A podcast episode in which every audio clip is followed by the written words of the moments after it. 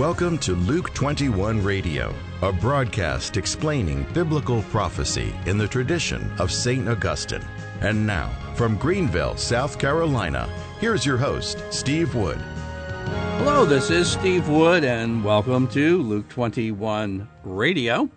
Today we're talking about keeping awake in the last days, and I'm kind of lapping back a bit to St. Cyprian, who we talked about a few episodes ago.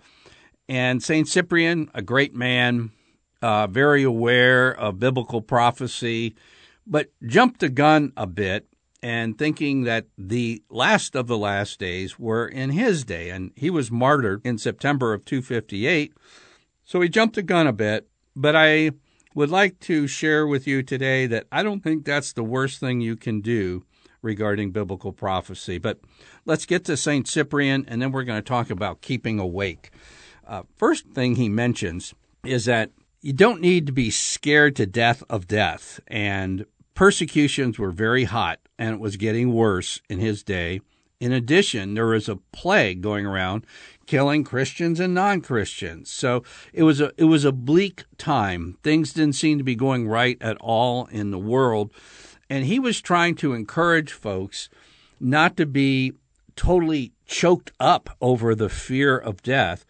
And he talked about the family reunion after this life as an expectation that death doesn't have to be feared to the degree that it's very easy to do when you see all these things kind of closing in on you.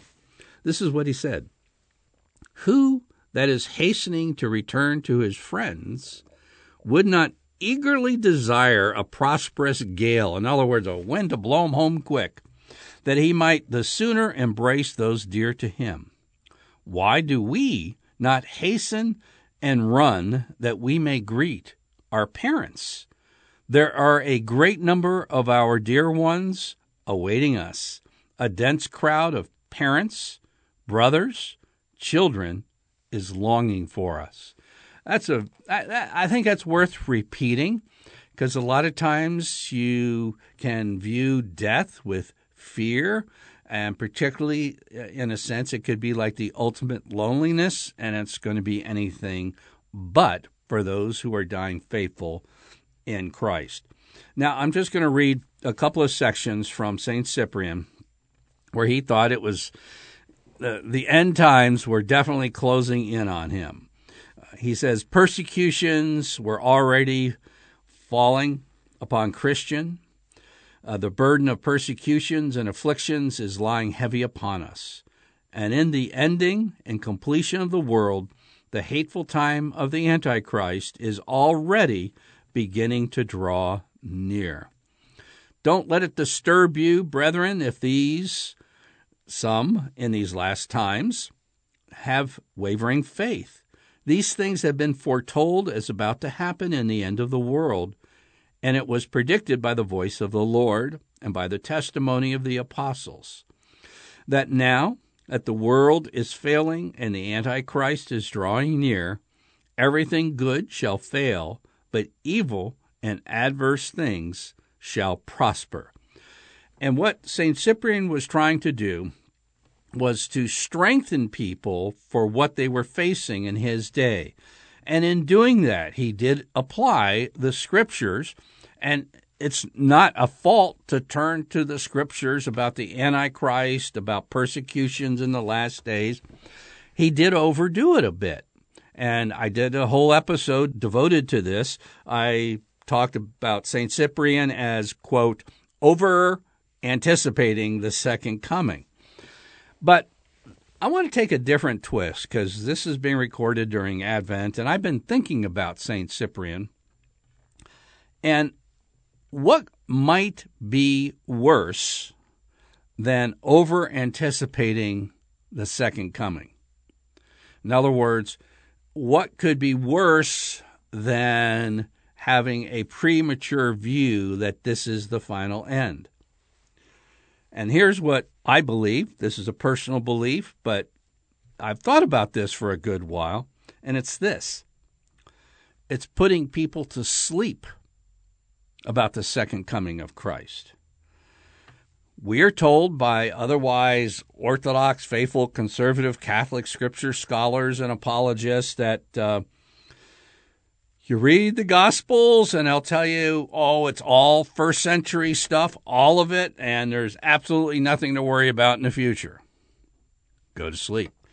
Or the book of Revelation is just about the Mass. Go to sleep. And that theory kind of goes out the window if you happen to read the book of Revelation. Here's a collection of scriptures that would be really good to meditate on for Advent. St. Paul, Ephesians 5:14. Therefore it is said, "Awake, O sleeper, and rise from the dead, and Christ shall give you light." It is the Christian outlook of having an alert and awakened mind to what's going on and not being sucked in to what everybody else is doing and where the world apart from Christ is going, and to follow a path that God sets before us, not the peer group, particularly the non Christian peer group. Here's from Luke chapter 12, verse 37. Blessed are those servants whom the master finds awake when he comes. And that's why we have Advent, to wake up if we've fallen to sleep. This one from 1 Thessalonians chapter 5 and verse 2 following. For you yourselves know well that the day of the Lord will come like a thief in the night, when people say, There is peace and security, then sudden destruction will come upon them. And it's it bothers me deeply when I hear messages during Advent from Christians to say peace and security and be at rest. Don't worry about this stuff. Don't wake up. St. Paul goes on, You are not in darkness for that day to surprise you like a thief. So then, let us not sleep as other do, but let us keep awake and be sober.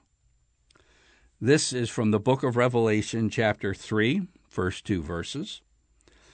And to the angel of the church of Sardis, and Sardis was a Catholic church because those were the only churches that were in existence back then. To the Catholic church in Sardis, write, I know your works. You have the name of being alive, and you are dead. Awake! And strengthen what remains and is on the point of death? If you will not awake, I will come like a thief, and you will not know at what hour I will come upon you. And again, this isn't a message to non Christians, to those outside the church. This is for those inside the church. And these are to Catholic Christians in the first century. they, how did they fall asleep so fast? I don't know. How do we? And it bothers me that even during Advent, um, you know, what are we awake to? You know, what's the latest deal on Black Friday and all this type of thing, and not really taking stock of our lives, and that each day is closer to the end. We know that. And we want to remain in a position and a mental outlook of being awake. Finally, from Revelation 16 and verse 15, this is Jesus speaking. Lo, I am coming like a thief. That means if you're not awake, you're going to be in for a huge surprise. Blessed is he who is awake. Now, I find it very interesting while the same experts are saying there's nothing to worry about in the Gospels because it's not talking about anything about the future, nor is the book of Revelation.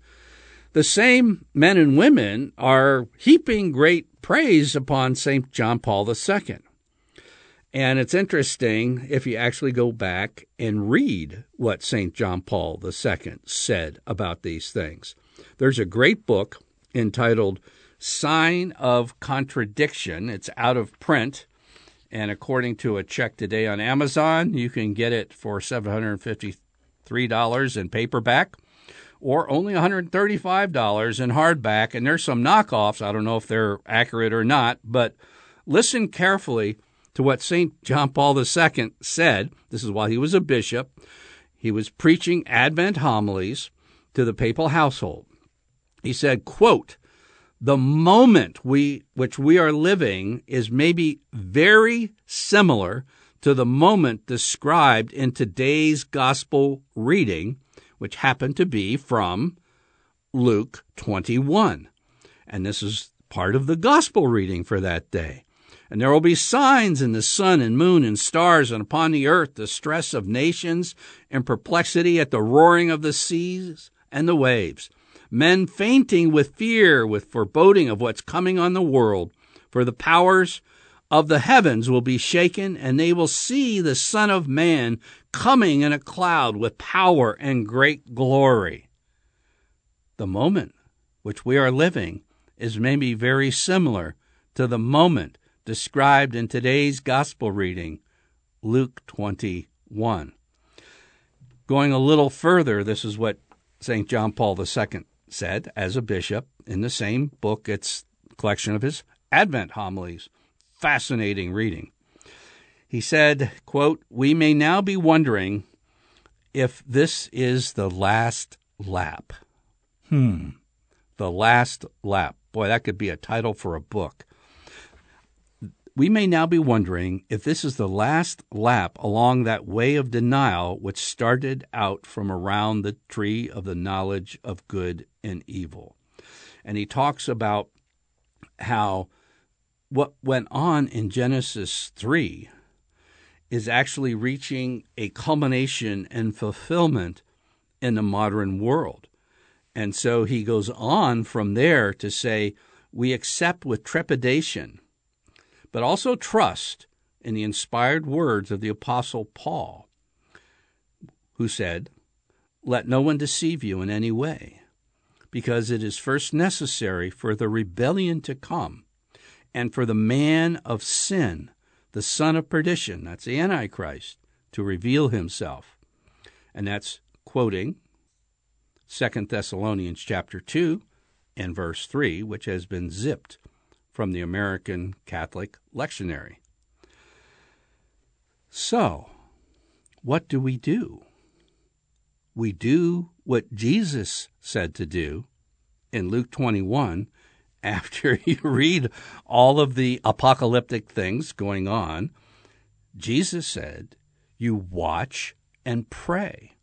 You stay in a state of alertness. You ask to be kept from the final rebellion. Now, why do we watch and pray? Won't it be obvious? It's very interesting to me because I try to pay attention to these things, but there's been some good. The, the faithful Catholic leaders over the past year or two have been dropping hints like the great apostasy may be about to begin. And that may be the case because it's kind of hard to put your finger on it.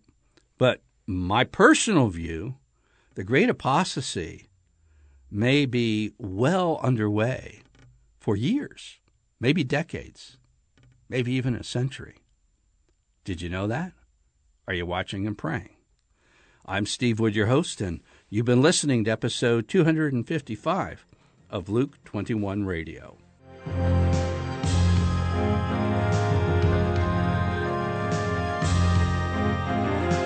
Luke 21 is a radio outreach of Family Life Center International. Visit us online at luke21.com.